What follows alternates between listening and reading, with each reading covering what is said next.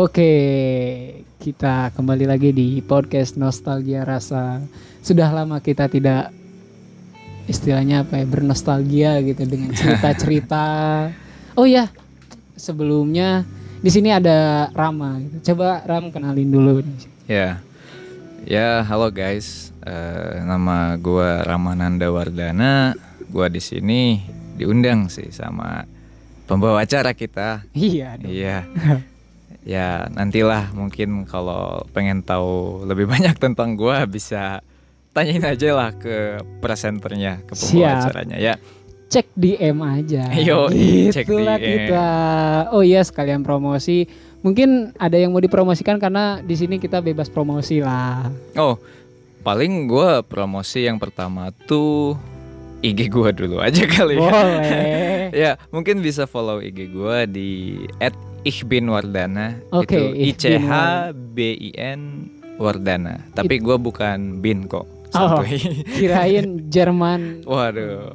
Iya itu kan Jerman kan. Iya artinya okay. gue Wardana gitu lah. Itu IG gue. Siap. Terus ya mungkin gue pengen Wih ada noise bray Gak apa-apa lanjut aja kita mah Ya gue juga mau ngepromosiin. Gue itu kebetulan salah satu ya Yang giat di komunitas perpustakaan Jalanan Basar. Bisa di follow juga di perpustakaan Jalanan Basar di IG dan kita juga lagi ngadain acara donasi sih buat yang membutuhkan. Apalagi di pandemi okay. dan di Ramadan ini Bray. Ramadan itu adalah Ramadan penuh keberkahan bulan yang penuh keberkahan gitu betul lah. bulan penuh pengampunan juga. Bulan penuh pengampunan di mana ya kita gitu ya sebagai individu atau sebagai manusia yang mempercayai Tuhan tentunya. Yo kita akan mendapatkan ampunan dan kita akan mendapatkan keberkahan dari bulan yang suci ini gitu lah ya. Yeah. Nah ngomongin tentang Ramadan nih, ngomongin tentang Ramadan kita karena ada apa dengan Ramadan? Nah itu pertanyaan kita, pertanyaan terbesar itu ada apa sih sebenarnya dengan Ramadan? Ada apa sih dengan Ramadan? Karena hmm. ya namanya nostalgia rasa ya. Di mana nostalgia rasa itu ya sedikit jelasin lah tentang nostalgia rasa ya. Sederhana, kenangan tentang rasa-rasa yang telah kita lalui dalam cerita-cerita yang diukir dari sejak kita lahir sampai kita hari ini. Seperti Anjay. itulah. Oke. Okay. Nah, karena ini bulan puasa, mungkin kita bercerita tentang bulan puasa ya. Boleh, boleh, boleh. Punya kenangan apa sih di bulan puasa? Uh, kalau gue ngobrolin tentang Ramadan dan apa yang terjadi di Ramadan, ya mungkin berarti ngobrolin nostalgia rasa di Ramadan tahun kemarin lah ya. Iya. Oh, ada banyak hal sih sebenarnya gitu. Iya, gimana tuh gimana? Eh, uh, yang pertama itu gue di Ramadan tahun kemarin itu pastilah ya kalau di keluarga gue tuh kan ada munggahan tuh kan. Wow, Oke, okay, iya beli. ini ini munggahan. Coba bisa dijelasin dikit kan karena nggak banyak orang tahu juga nih tentang oh, munggahan iya, iya. kayaknya nggak tahu saya juga. Kalau gue tuh baca-baca di ini sih di Instagram. Ya, gimana di, tuh? Uh, salah satu akun namanya tuh saya beritahu id kalau gak salah. Iya. Jadi tradisi munggahan itu hanya ada di Jawa Barat atau ya khususnya di masyarakat Sunda. Kenapa tuh bisa kayak gitu? Jadi eh, tradisi munggahan itu tradisi di mana kita mempersiapkan Ramadan satu keluarga di mana kita ngelakuin hal-hal atau aktivitas Ramadan itu bareng sama keluarga sih. Oh, Oke, okay. ya. mungkin gini ya, mungkin konsepnya karena Ramadan adalah bulan penuh pengampunan, bulan penuh hmm. keberkahan dan dia kita itu uh, adalah beberapa keterangan atau hadis yang mengatakan bahwa nggak apa-apa ya ngomongin hadis nggak apa-apa oh, mungkin ya enjoy lah kita lah ya kita iya. bebas di sini lah iya ya ada salah satu keterangan yang berbicara tentang bergembiralah ketika datang bulan Ramadan nah, ya mungkin munggahan ini adalah uh, implementasi dari hmm. kegembiraan di bulan Ramadan mungkin yeah. itu ya ya bisa jadi itu bisa sih. jadi ke sana sih gitu karena kalau bisa kita bicara tentang sejarahnya gue kurang tahu sih ya gitu, ya, dari mana apa. datangnya tapi yang jelas kebersamaan sih itu yang gue rasain okay. di munggahan itu kan iya. dan balik lagi sih ya ke apa ya hmm, rasa atau nostalgia apa yang gue tem rasa apa gitu iya, iya. dari Ramadan tahun kemarin itu memang tentang uh, apalagi kan di tahun 2020 tuh lagi masa-masanya corona kan ya. Ya, ya.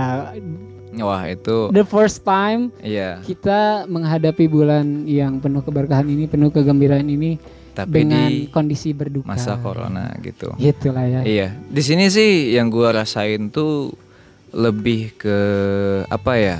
Kebersamaan gua di keluarga itu lebih erat sih gitu. Oke. Interaksi gua sama keluarga gua itu lebih Mungkin erat. karena sebelumnya tanpa ada corona kita sering berkeliaran di luar mungkin Iya, ya. kan?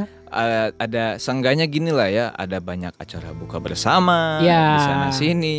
Dari mulai teman SMP, iya, eh, SD, SD dulu. SD, TK bahkan. Bahkan ya. Nah, kayaknya Iya. apa ya, satu kandungan juga kayaknya ada kalau kembar tuh ya kembar sebelas Ya kan itu bukber keluarga. oh iya, Oh iya. bener juga ya Iya, kalau itu bukber keluarga.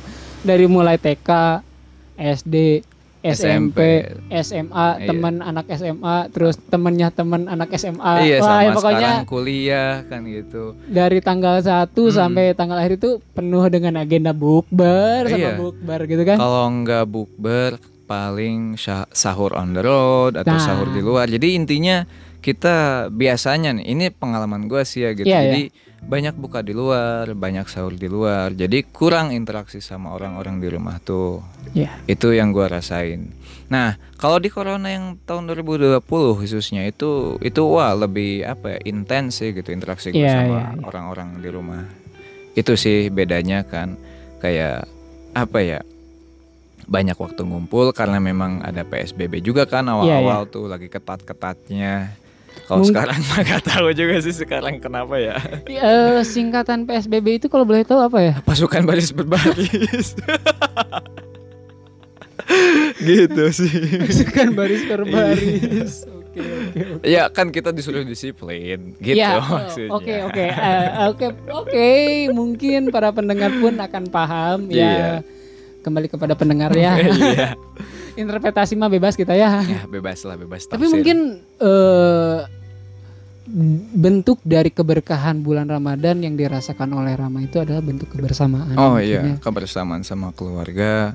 Tapi ada satu apa ya bukan satu sih salah satu lah nilai penting yang gua dapetin dari Ramadan kemarin dan baru gua mengerti sih selam dari puluhan tahun lah ya sekarang mah hidup gitu Hmm. karena kan 2020 ya gue 20 tahun kan. Ya. jadi udah bisa bilang puluhan tahun lah ya gitu Iya, karena udah 10 tahun, udah lebih dari Iya, 10 tahun. Lebih dari 10 tahun. Jadi gue baru ngerti gitu kalau tentang Ramadan, value-nya atau nilai yang penting itu bagi ya secara empiris lah pengalaman gue gitu. Yang dapat yang gue dapetin ya mungkin hikmah lah ya bisa. Ah, apa tuh hikmah tuh? Jadi ya kalau hikmah kan itu tuh hal yang bisa membuat atau membangkitkan keimanan atau ke amal kita kan Iya, gitu, iya, lebih iya. ke sana kalau hikmah tuh. Eh tentang Ramadan tuh adalah gimana caranya gue membangun habit yang positif gitu di Ramadan. Oke. Jadi kan gini loh, kan setahu gua nih ya bisa Iya, ya. dikoreksi juga sih sama lu atau sama pendengar lah nanti di kolom komentar ya. Gampang lah itu. Tapi jangan dihujat ya please. nggak apa-apa.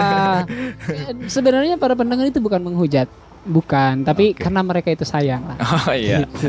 Jadi eh apa ya? Kan di Ramadan itu segala amalan kita itu kan dilipat gandakan kan. Iya, iya, iya. Nah, di sana tuh ada ya bagi gua masuk akal gitu karena di bulan Ramadan ini yang gua rasain itu gua memang dituntut buat eh, membangun sebuah habit atau pola perilaku gua.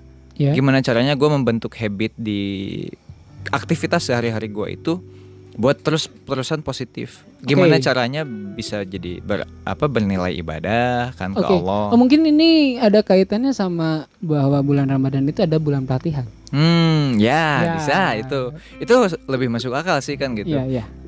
Karena di sini apa ya? Kan manusia itu butuh motivasi lah ya buat Iya, buat iya, iya, iya, benar, buat, benar, benar, buat benar, beraktivitas nih. Dan salah Perlu satu dorongan ya. Iya, perlu dorongan gitu kan. Tapi gak usah disuntrung-suntrung lah ya gitu. Ntar tiga sewat juga Iya. gitu kan. Nah, jadi eh apa ya? Di bulan Ramadan yang penuh pelipat gandaan eh, kegiatan yang positif lah katakan. Iya. Jadi di sini motivasi udah ada nih kan gitu buat kita berbenah diri.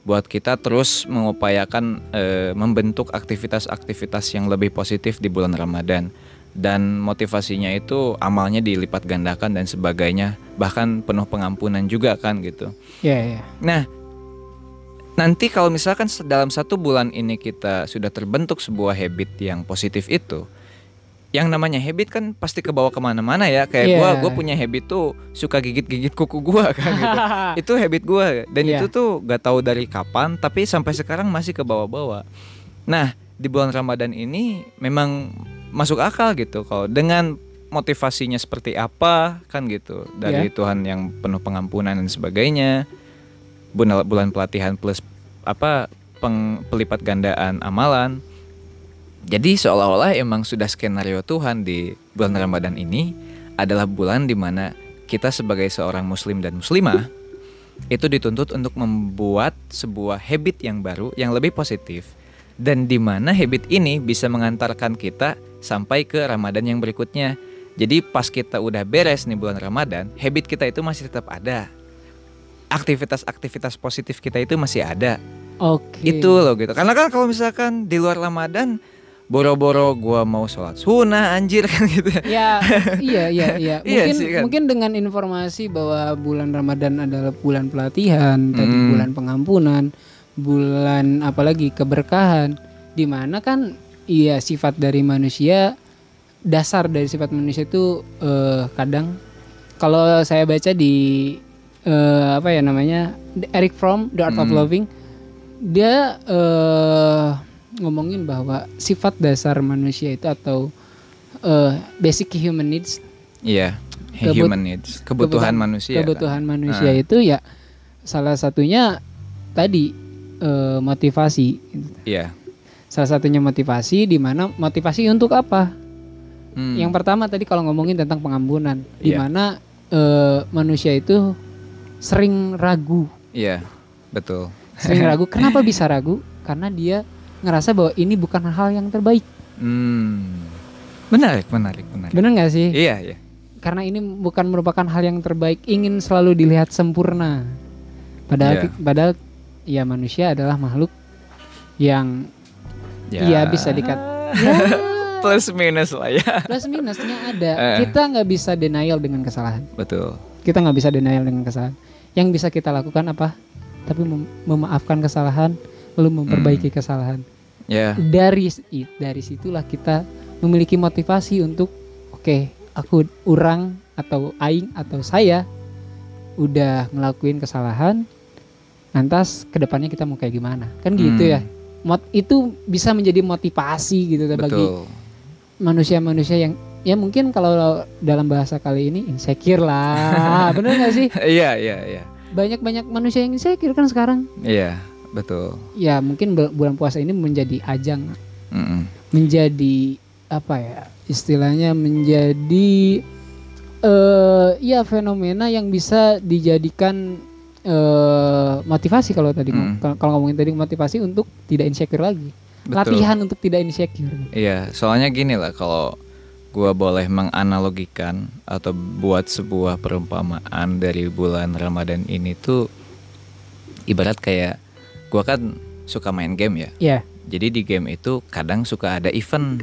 Oke. Okay. Dari developer gamenya, ah. di mana event ini tuh adalah event uh, nama istilahnya mah XP multiplier. Jadi ah, setiap okay. aktivitas kita dalam game itu kita uh, dapat ekstra ya, XP-nya atau experience kita, ah. pengalaman kita itu dilipat gandakan yeah, dan yeah. otomatis lebih cepat buat level up lah gitu. Oke okay, oke. Okay. Nah, gue menganalogikannya bulan Ramadan kayak gitu, di mana di dalam setiap aktivitas kehidupan kita itu XP multipliernya tetap berjalan berlipat-lipat ganda sama kayak game kan gitu okay. dari game developer juga iya iya dari developer kehidupan kan gitu iya kalau puasa iya. kalau kita sebagai muslim kita meyakini bahwa event ini adalah event di mana untuk menambah experience iya dan biar XP. kita itu cepet level up kan kalau nah. gua bawa boleh bawa landasan ayat nih kan di Al-Baqarah kita 100, bebas iya. kita bebas Al-Baqarah 183 kan di akhirnya itu menjadi la'alakum tatakun atau menjadi orang-orang yang takwa. Nah, gimana tuh? Kan awalnya itu di awal ayatnya kan eh, orang wahai orang-orang yang beriman kan gitu. Ya ayyuhalladzina amanu. Nah, wahai orang-orang yang beriman. Kutiba kama kutiba alal ladzina min qablikum la'allakum tatakun. Nah, jadi kan dari iman ke takwa itu ibarat kata lu dari level sekian ke level selanjutnya lah gitu. Iya. Jadi gimana caranya kita bisa level up? Dan Allah pun menghadirkan sebuah event di mana lu bisa level up dengan cepat Iya, iya. di iya. event Ramadan ini gitu kan ya. Begitu sih gue menganalogikannya gitu. Jadi ya kalau gue balik lagi lah. Jadi di Ramadan 2020 tuh, oh itu gue baru dapat pemahaman kayak gini. Dan gue itu mencoba untuk membangun habit. Oh itu memang penuh apa ya? Ya pengorbanan lah gue katakan Ya, ya, gitu kan. ya. Dan emang sulit sih. Gue aku itu emang sulit gitu. Karena yang lebih sulitnya itu bukan membentuk eh bukan membentuk habit yang barunya yang gue rasakan tuh sulitnya, tapi menghapus habit yang lama yang Memang. susah tuh. Memang Betul. eh sebenarnya ketika kita menciptakan habit itu gampang, Iya. mudah sekali. Tapi untuk meninggalkan habit yang lama, uh, iya. itu Waduh. pekerjaan berat. Mening- Itu pekerjaan iya, berat. Meninggalkan itu anjing. Manusia sangat sulit untuk bisa ikhlas Iya. dengan perpisahan. ya, susah move on dari habit yang lama. Ya, Iya. aduh. Habit sih ya. Betul. Eh mungkin eh gini deh kalau dari aku. Disederhanain. Kata apa yang paling bisa menggambarkan? Sebutkan tiga kata yang paling bisa menggambarkan Ramadan dari sejak paham atau ya nggak apa-apa lah nggak apa-apa. Hmm, dari, Dari tahun kemarin lah ya. nggak dari semenjak lahir lah misalnya. Oh. sampai sekarang kata tiga kata yang menggambarkan Ramadan tuh apa sih? Pengorbanan, pengorbanan. Terus em, pelatihan. Pelatihan. Sama kemenangan. pengorbanan, pelatihan, lalu kemenangan. Iya, Oke. karena di ujungnya itu kan ada Idul Fitri. ah, Iya. kembali kepada keseharusan. Iya, kembali Fitrah. kepada seharusnya. Wah. Fitrah. Karena di sana Iya, itu iya. hari kemenangan kan Idul Fitri itu. Ya. Gua menggambarkannya itu kalau di bukunya George Orwell 1984 ada yang namanya Victory Cigarette. Nah, gimana tuh? Itu tuh? rokok kemenangan. Anjing. Meskipun Oh, Victory Cigarette. Oke, Iya, oke. Victory oke. Cigarette. Gua aja gua gua pas baru paham, baru paham. iya, Victory Cigarette. Jadi eh, gua pas gua tahun kemarin Idul Fitri gua sebat tuh kan Iya. nyalain rokok anjing ini rokok kemenangan Anjing. gua nih anjing ngeri parah parah parah Emang- sensasinya beda Emang sih, eh, karena kan rokok itu habit sih ya. Bener gak sih? Bener gak sih? iya Kita nggak bisa denial gitu sama rokok ya. Hmm. Sederhananya apa sih eh, manfaat yang kita dapetin dari rokok? manfaatnya sih itu jadi buat Relaksasi. ya sebenarnya selain dari relaksasi ya memang ada kaitannya juga sama relaksasi sih tapi biar biar gua kalau misalkan gua nggak ada kegiatan sama sekali nggak ngelakuin apa pun gua kalau mikir itu memang bisa fokus tapi bisa lebih fokus kalau misalkan ada kegiatan kan gitu ya Nah. seenggaknya sebat kan gitu itu Melatih. stimulasi sih Stimulus. ya stimulus Oke. Eh paling kita berbicaranya segini dulu aja mungkin. ya. yo Jadi menurut Rama Ramadan itu kalau bisa digambarkan dengan tiga kata yaitu bulan pelatihan, bulan pengorbanan, dan bulan kemenangan bulan kemenangan. Yo. Karena di mana ketika kalau diibaratkan pertandingan, Hmm, kita tuh butuh latihan. betul Setelah kita butuh latihan, kita butuh pertandingan dan di dalam pertandingan kita mengorbankan sesuatu. iya Ketika kita ber- berkorban dengan semestinya, Hmm. dengan seharusnya, pengorbanan kita itu udah istilahnya pol-polan gitu, abis-abisan, kita akan memperoleh kemenangan kemarin victory cigarette. Victory Cigarette Ah. itu yang gua tunggu-tunggu Intinya victory cigarette setelah ya. Oke, terima kasih Rama. Ya, Eh, sama-sama, Sampai jumpa brother. ya untuk di nostalgia nostalgia cerita-cerita yang lain. Nanti kita lah eh, berbincang-bincang karena ini sebenarnya banyak gitu Oh, ya, iya. yang mau bercerita tentang Ramadan lagi. Oke. Iya, iya. Makasih ya Ram. Oke, Ya, sampai sama-sama. jumpa. Eh, untuk para pendengar jika ada kata-kata yang tidak dipahami ya boleh diam-diam aja lah ya. Yoi. Oke. Kalau kepo sama Rama tinggal cross check IG-nya ulangi di menit berapa ya? Iya. Cari aja sendiri. gitu lah. Yuk, terima kasih Ram. Ya, sama-sama. Akhirul kalam apa dulu nih? Wassalamualaikum warahmatullahi wabarakatuh. Nah, cocok.